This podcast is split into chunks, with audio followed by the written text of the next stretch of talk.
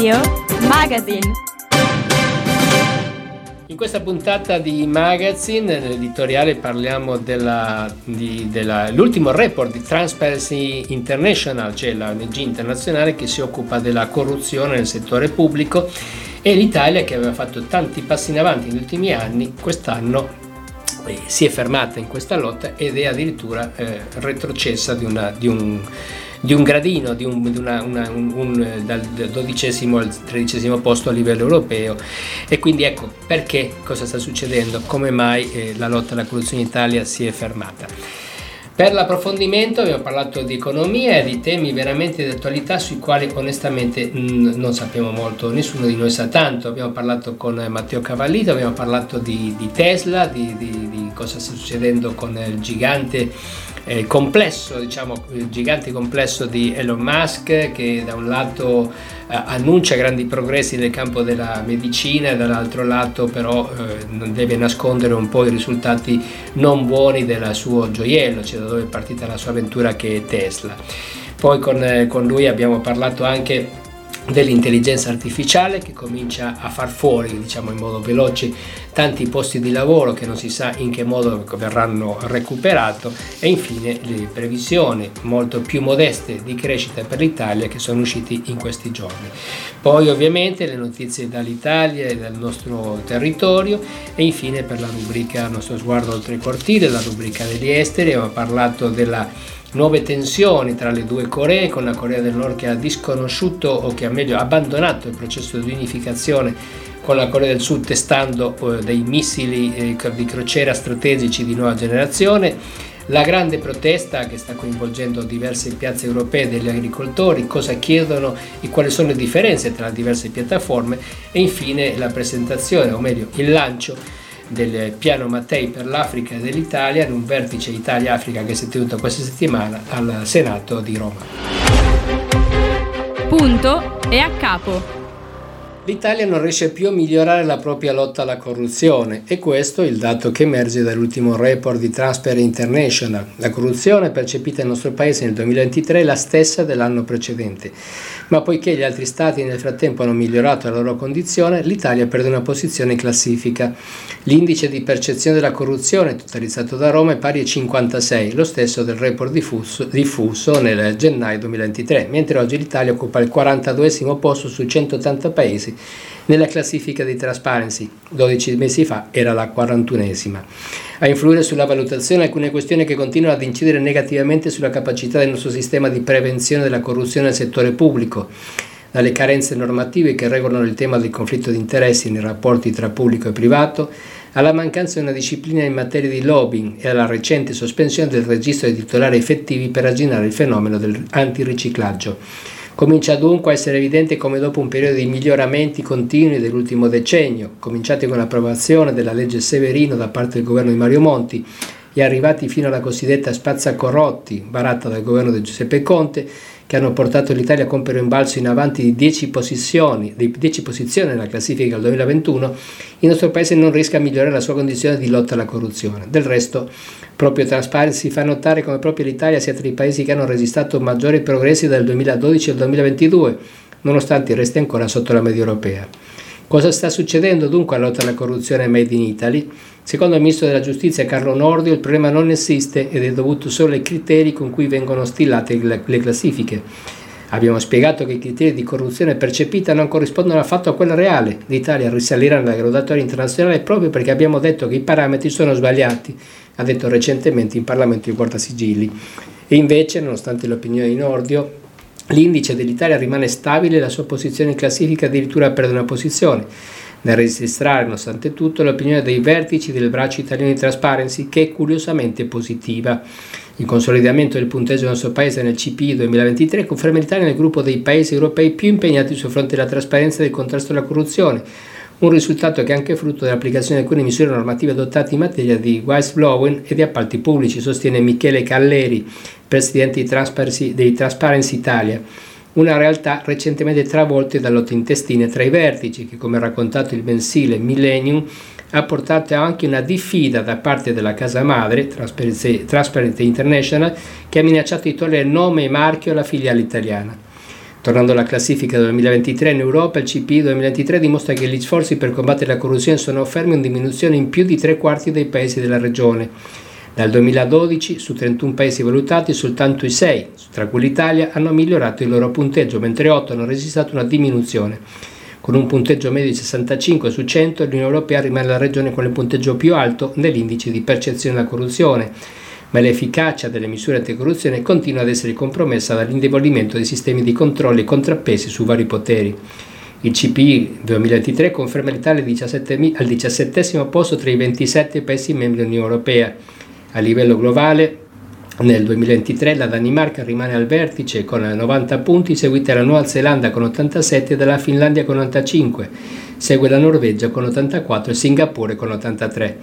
In coda alla classifica troviamo la Somalia con 11 punti, il Venezuela, la Siria il Sud Sudan con 13 punti e lo Yemen con 16 punti. Young Radio News la conferenza Italia-Africa si è tenuta lo scorso lunedì nel Senato della Repubblica. In occasione del lancio del piano Mattei, il governo ha voluto dare un segnale di centralità al rapporto tra l'Italia e il continente africano, portando a Palazzo Madama 57 delegazioni guidate da 15 capi di Stato, 8 capi di governo, 11 ministri degli esteri. Eh, sugli oltre 400 scanni di Palazzo Madama siedono gli ospiti africani e rappresentanti delle principali organizzazioni internazionali, delle istituzioni finanziarie, dirigenti di aziende, tra cui Eni, Enel, Webuild, Acea e Snam, rappresentanti di categoria, ministri, sottosegretari e portaborse. Non manca qualche sedia vuota sugli spalti dell'aula, posti vuoti che però non hanno consentito al governo di inviare neanche un rappresentante eh, della società civile. Nella retorica che emerge dal discorso introduttivo di Giorgia Giorgia Meloni appare chiaro che l'Italia vuole smarcarsi dal passato e cucirsi addosso una nuova veste. In più uh, passaggi il Premier chiarisce che non è di carità che ha bisogno l'Africa e che bisogna smontare una narrazione distorta che vede l'Africa povera e bisognosa. Un discorso semplice ma incisivo, quello della Premier che ribadisce concetti già sentiti nelle diverse missioni dall'estero degli ultimi mesi, descrivendo questa nuova veste innovativa della politica italiana verso un continente, niente iniziative, calate dall'alto come in passato, una piattaforma aperta alla collaborazione, poche priorità, no ad una miriade di piccoli interventi che non danno risultati. Da progetti già operativi citati dalla Premier non emergono dinamiche di scambio e condivisione. Nelle quasi totalità dei casi sembrerebbe che l'Italia sia pronta a portare il proprio sapere nel continente. L'unica cosa che sembra debba tornare indietro in cambio è l'energia, le risorse e, meno giovani migranti. L'iniziativa è stata accolta con freddezza da alcuni partecipanti, come il presidente della Commissione dell'Unione Africana, Moussa Faki Masmat. Sul piano Mattei avremmo auspicato essere consultati, è stata la critica rivolta direttamente a Meloni. Ora, per andare avanti, l'Africa è pronta a discutere contorni e modalità dell'attuazione, ma ha avvertito vorrei sottolineare la necessità di passare dalle parole parole ai fatti. Capite che non possiamo più accontentarci di semplici promesse che spesso non vengono mantenute, ha affermato. Rilievi subito enfatizzati dall'opposizione, dal Movimento 5 Stelle al Partito Democratico, secondo cui l'UE ha messo una pietra tombale sul piano Mattei. Di Piano Mattei si è parlato tanto, ma gli italiani sanno che cos'è? Stando ai dati della ricerca condotta da Ambref, la più grande ONG sanitaria africana, Ipsos, la risposta è no. Solo il 12% degli italiani ha idea di cosa sia. Guglielmo Micucci, direttore generale di Ampref Italia, ha così commentato. La percentuale è incredibilmente bassa, ma questo dato merita un ragionamento più profondo. Si è parlato tanto del piano Mattei, è vero, ma non siamo mai andati oltre il nome.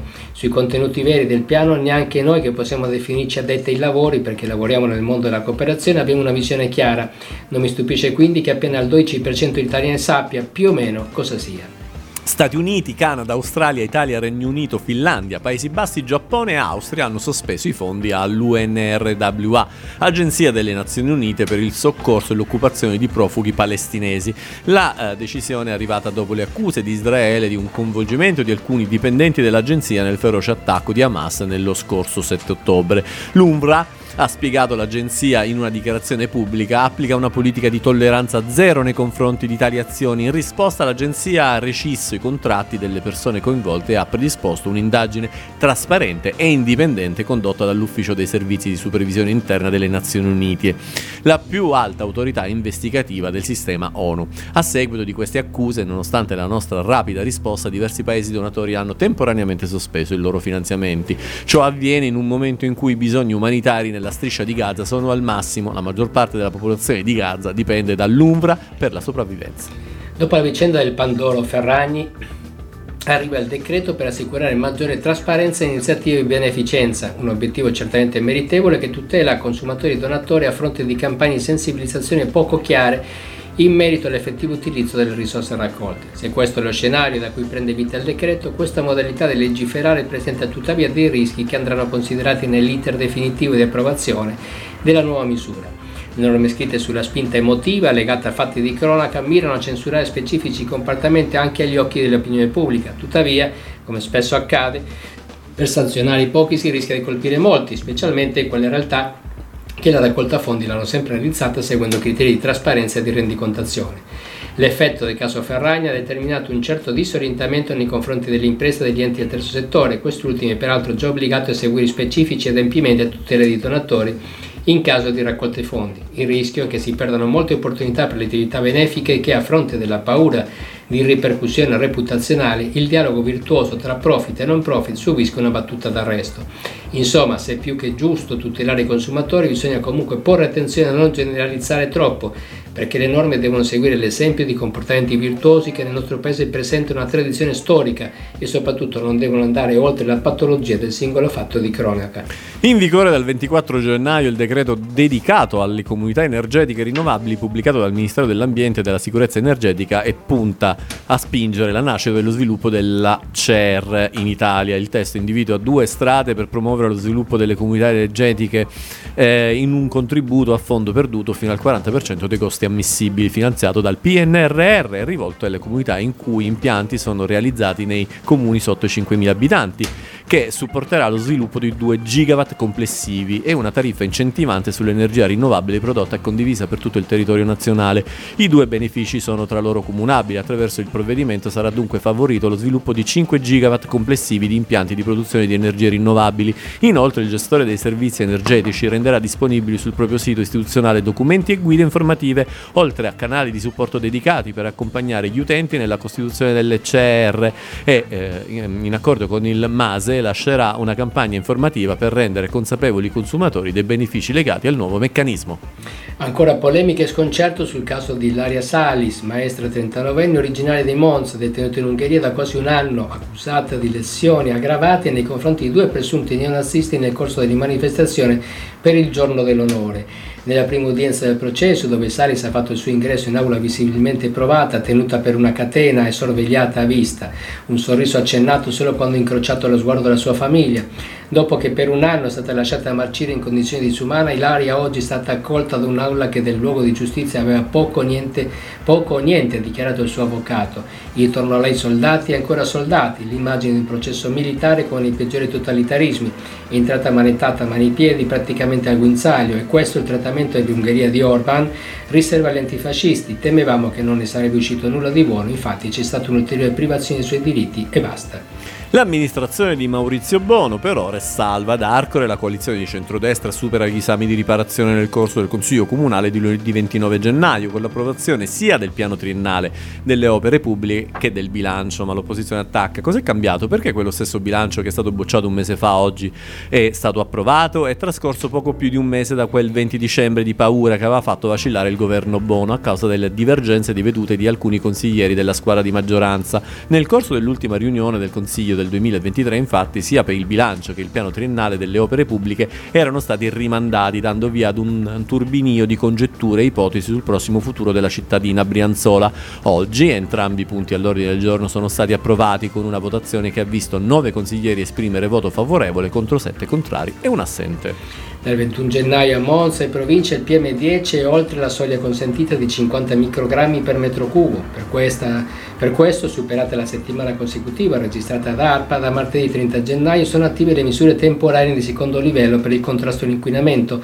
Le misure prevedono il divieto di combustioni in tutti i comuni della provincia coinvolte e di accensione di fuochi all'aperto dopo la scorpacciata per Sant'Antonio.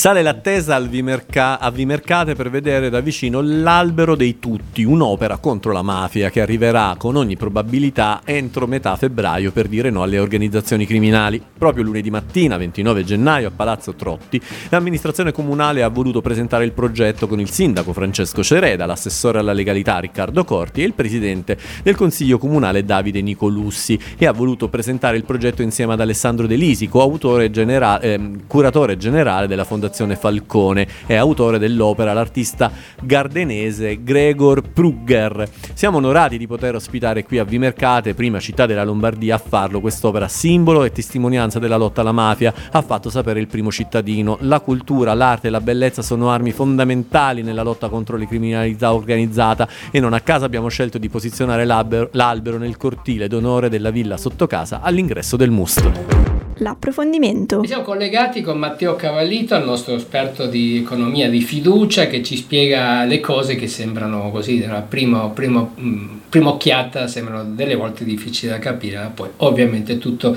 in questo mondo ha una spiegazione. Cominciamo Matteo con una delle notizie della settimana, eh, in realtà questo salto in avanti per quello che riguarda Elon Musk, gli impianti nel cervello per favorire le persone con attività motoria che in qualche modo ha fatto dimenticare che pochi giorni prima eh, i, i, dati su, su, Tesla non erano proprio brillanti e la borsa in qualche modo ne ha, ne ha risentito, no? si dice che in qualche modo eh, stia perdendo lo sprint che ha avuto su quel mondo dell'elettrico perché ovviamente è partito praticamente da solo ma adesso la concorrenza si fa abbastanza spietata. Cosa possiamo raccontare delle avventure di questo signore? Sì, beh, innanzitutto diciamo che la, la performance in borsa di, di, Tesla è poco rassicurante quest'anno, perlomeno diciamo deludente, per usare forse un'espressione più appropriata, e, e, in particolar modo qualche giorno fa eh, c'è stato un vero e proprio tonfo, un meno 12% in, nelle contrattazioni, del valore del titolo nelle contrattazioni eh, giornaliere che eh, di fatto insomma, è costato 80 miliardi, ovviamente parliamo di un valore teorico no, che viene bruciato, poi viene recuperato successivamente, insomma, però è un dato significativo. Eh, diciamo che eh, banalmente, se vogliamo, i, i dati eh, sulle utili eh, previsti nel, nell'ultima trimestrale, 7,9 eh, miliardi di dollari, sono eh, sostanzialmente ehm, deludenti e soprattutto sono legati a quelli che sono stati ehm, benefici fiscali eh, ma eh, le prospettive per l'azienda non sono così eh, entusiasmanti. Eh, in sostanza qual è il grosso problema? Beh, sono un paio a dire il vero. Uno è il, il timore della concorrenza cinese, perché eh, la Cina ehm, si teme che possa invadere prima o poi il mercato dell'auto elettrica con modelli eh, a basso costo e quindi un po' più alla portata insomma, dei, dei consumatori. E poi c'è quella che è la vera e propria eh, lotta interna che coinvolge proprio la, la figura di Elon Musk, eh, il quale eh, sta eh, cercando di ehm, acquisire un pacchetto eh, azionario ehm, pari perlomeno al 25% del, del, capitale, così da avere un sostanziale controllo sulla, sull'azienda. Eh, questa operazione passa attraverso una contestata retribuzione eh, in azioni, diciamo così semplificando, che è stata però contestata da alcuni azionisti, la, causa, la questione è finita in tribunale, e un giudice del Delaware ha eh, bocciato questa, eh, questa maxi retribuzione in stock option che ha ovviamente una ricaduta sul patrimonio eh, di Musk e sul suo controllo eh, della, dell'azienda. Insomma è una situazione in realtà un po' complicata che però eh, in sintesi insomma, contribuisce a eh, suscitare qualche perplessità insomma, sul futuro, perlomeno a breve termine, di Tesla e i risultati in borsa insomma, lo, lo certificano. Un altro tema di, di, questi giorni, anzi in realtà non è un tema di questi giorni, ma si comincia finalmente a parlare, eh, devo dire per onore di cronaca, che qualche anno fa l'unica voce che si era alzata per dire attenzione, eh, è meglio che cominciamo a prepararci per quel futuro imminente, e questo che gli passò un po' in cavalleria queste dichiarazioni, era di Bill Gates, Sto parlando della, dell'intelligenza, stiamo parlando di intelligenza artificiale che comincia a materializzarsi anche nei telefonini, c'è il nuovo S24 della Samsung appena uscito che è il primo smartphone che, che porterà un pezzo di intelligenza artificiale, ma la notizia invece volevo chiederti di commentare eh, è il, il fatto che alcune aziende stanno cominciando a eh, effettuare dei licenziamenti di massa perché con la giustificazione che il lavoro di, parliamo di migliaia di persone, eh, di queste imprese che non sono imprese di di logistica, ma parliamo di imprese soprattutto nel mondo dell'informatica, il loro lavoro sarà fatto appunto all'intelligenza artificiale. Quindi comincia la, la concorrenzialità tra il lavoro umano e il lavoro eh, prodotto da, da, da, da, robotica e soprattutto eh, con la rivoluzione dell'intelligenza artificiale. Sì, eh, anche perché adesso questi annunci di licenziamenti per quest'anno stanno arrivando davvero dai colossi, da questi che sono i punti di riferimento eh, Amazon per esempio ha deciso di licenziare centinaia di dipendenti che eh, lavoravano nella divisione di, di Prime Video. Eh, Google, la stessa Google ha annunciato ehm, dismissioni insomma, di, di, personale, eh, si, si, parla addirittura un anno fa, ricordiamolo, eh, 12.000 dipendenti, quindi insomma un, un taglio del 6% della forza lavoro e, e chiaramente crescono i timori sulla, sulla capacità dell'intelligenza certo. artificiale di eh, distruggere posti di lavoro no? attraverso rendendoli ormai eh, non superflui. Tra l'altro è un fatto, se vogliamo, anche eh, storicamente eh, peculiare, perché in passato noi abbiamo sempre immaginato che la tecnologia potesse sostituire progressivamente lavori mm. manuali, certo. e, mh, sono, ed è un, stato anche un, un, aspetto, se vogliamo, storicamente positivo, perché mh, oggi mm. attraverso eh, la tecnologia riusciamo a, a eh, far fare ai robot o ai macchinari perlomeno lavori che, so, che erano estremamente pericolosi o poco salutari. Mm. In questo caso però stiamo parlando della possibilità eh, di sostituire non lavori manuali ma lavori di concetto e questa sì. è la cosa che spaventa maggiormente perché è un fenomeno certo. che non si è mai verificato nella storia. Mm-hmm. Cosa succederà? Beh, nel breve periodo eh, diciamo, il quadro, qualcuno ha provato un po' a rassicurare no, su questo quadro, per esempio un sondaggio di PricewaterhouseCoopers eh, che è girato insomma, in questi giorni eh, prevede per quest'anno un taglio del 5% eh, di posti eh, di, di, lavoro tra le, le grandi eh, aziende tecnologiche ehm, per effetto del, diciamo, dell'espansione dell'intelligenza artificiale che però dovrebbe essere compensato da nuove assunzioni, quindi insomma sì. ci sarebbe un, un, turnover. Quel che è certo è che questo eh, fattore rappresentato dal, dall'innovazione dell'intelligenza artificiale, che un po' una banalità dirlo, ma è, certo, è così, certo. eh, certamente avrà un impatto nella ristrutturazione di molte aziende e, e del lavoro, questo sicuramente. Chiudiamo, chiudiamo a casa nostra sono uscite le previsioni, anzi sono usciti i dati sulla crescita italiana che in qualche modo hanno un po' smentito il governo, l'Italia doveva crescere più di quello che pare stia crescendo. Eh, ricordo tempo fa tu dicevi che effettivamente erano, le previsioni sull'andamento dell'economia italiana erano molto ottimiste e adesso si sta confermando che effettivamente forse lo erano. Eh, è stato una, diciamo, un ottimismo previsionale oppure ci sono sono subentrate delle problematiche che in qualche modo hanno rallentato? Ma, eh, questo è difficile dirlo, ma insomma in linea generale possiamo dire questo. Intanto che c'è stata sì una revisione eh, al ribasso, eh, si parla eh, di una, di, una, crescita dello 0,7%, quindi insomma eh, c'è una, una, revisione a ribasso in un quadro comunque abbastanza, abbastanza desolante per l'Eurozona, no? dove sì. ehm, c'è un tasso di crescita medio del, dello 0,5, poi con eccezioni in un senso e in un altro, la Spagna per esempio che sta crescendo parecchio, oltre il 2%, la Germania invece addirittura in recessione.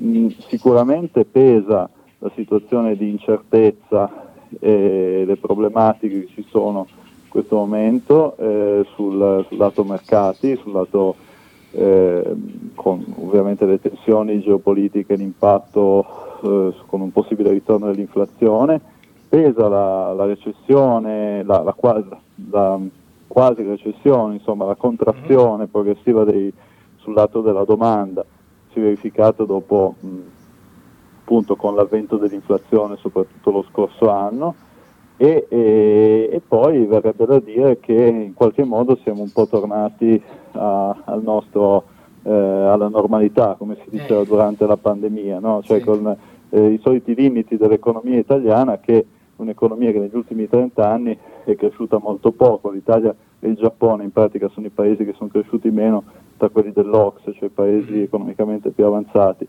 e chiaramente quello che si è esaurito è l'effetto di rimbalzo che abbiamo vissuto fino allo scorso anno eh, con mh, la, la, prima la botta eh, del Covid e poi la, la, ripresa, però ecco questa ripresa, questo effetto di rimbalzo si è esaurito per cui si è tornati appunto alla, alla normalità e il quadro insomma è quello che è.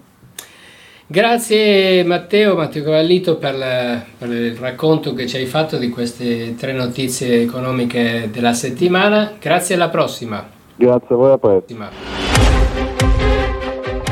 Oltre il nostro cortile.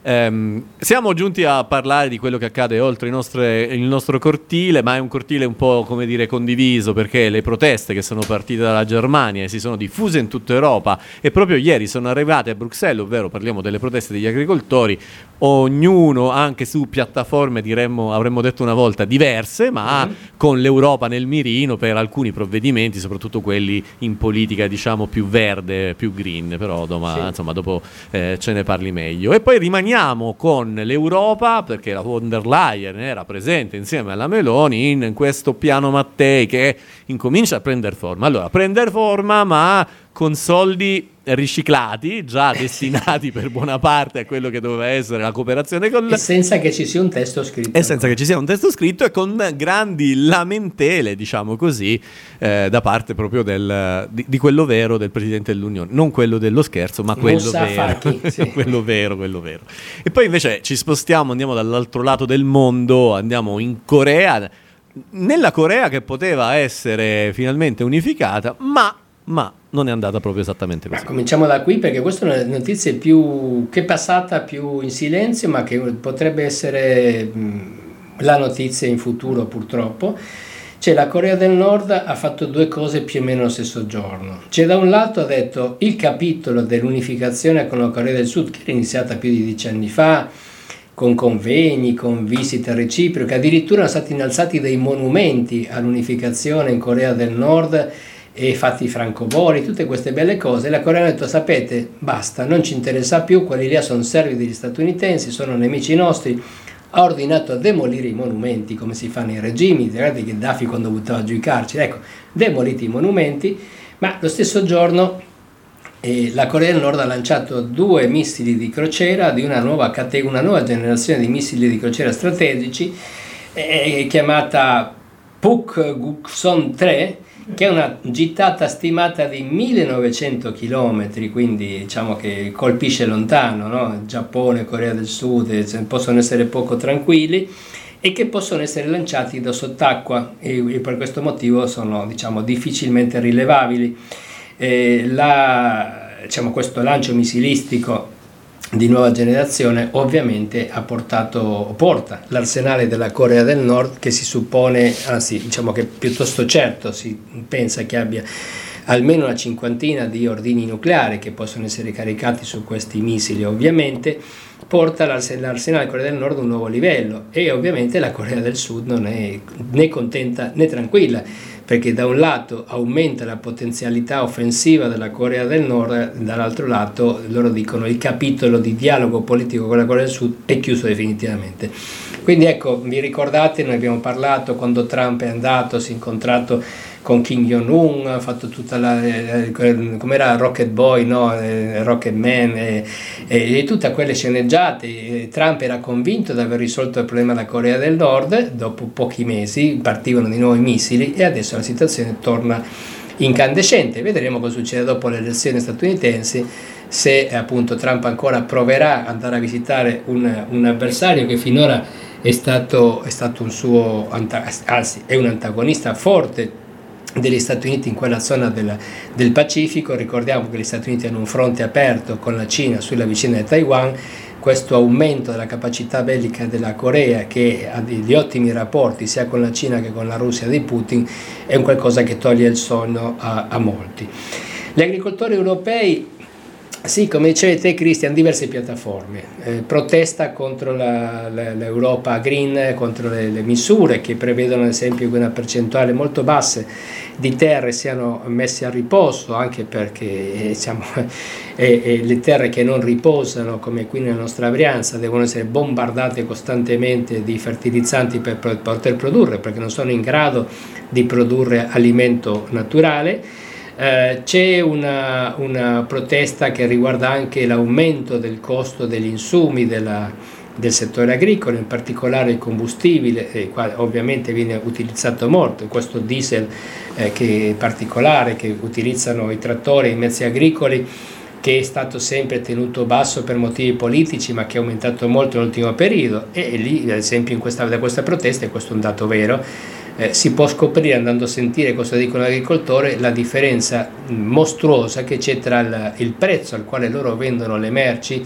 alla, alla, grande distribuzione e il prezzo che paghiamo noi consumatori finali.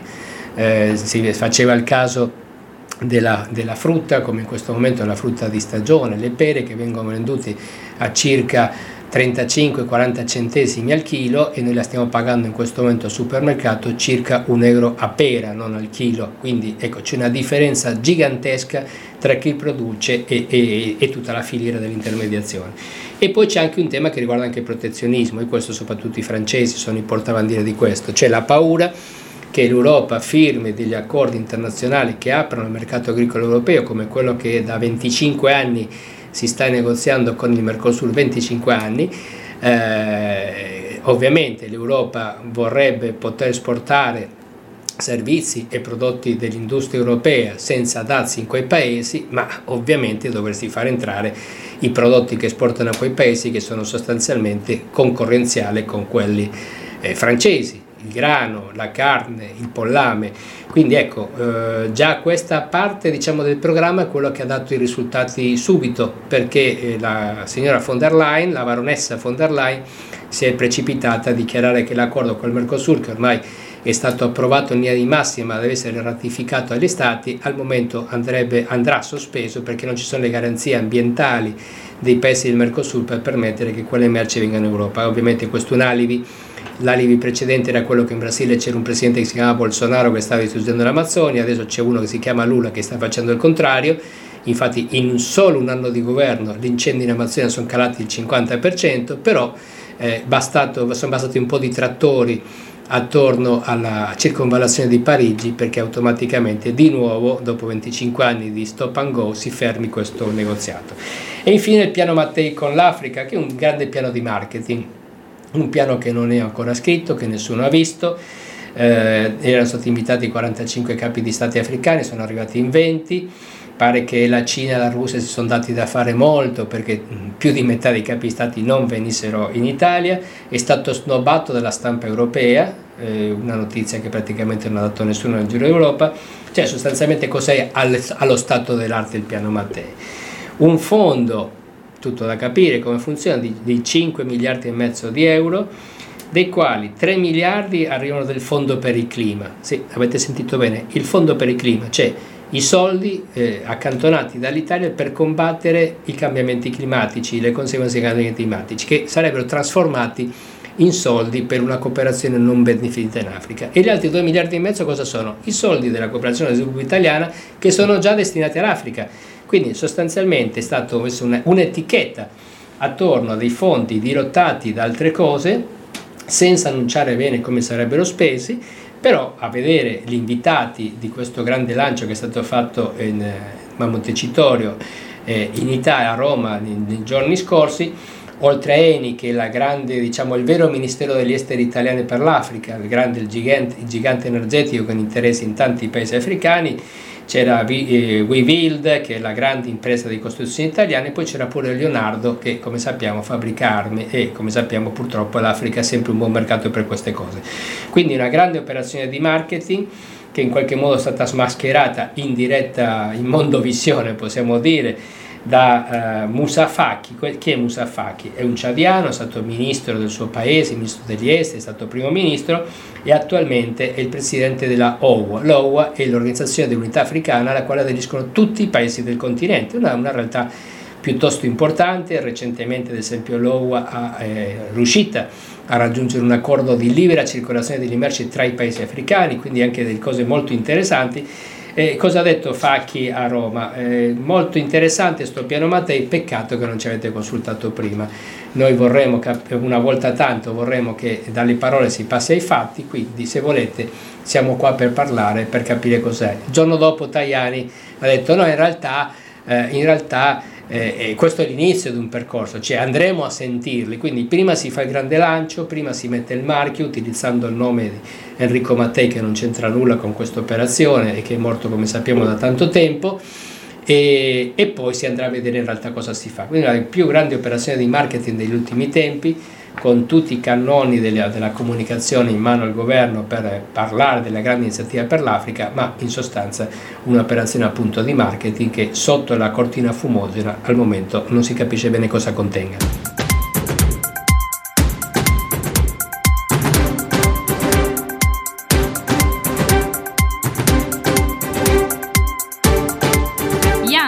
Radio Magazine Aldo, 74 anni, è una vita, come dice lui, vissuta al contrario. Studi nelle migliori scuole di Milano, carriera avviata da bancario, passione per la vela. Poi via via errori, cadute e sfortune, fino ad essere truffato dal suo conquilino. Aldo è stato accolto a casa di Ruth. Qui, anziché continuare a scendere, mi sono fermato e ho cominciato a risalire. Se ora è tornato padrone della sua vita, è anche grazie agli operatori della casa, sempre presenti e pieni di cure, persone con cui parlare e sentirsi ascoltato. Per tante persone come Aldo, la tua firma è l'unica possibilità per guardare avanti e ricostruirsi una vita. Dona il tuo 5 per 1000 ad Aeris Cooperativa Sociale.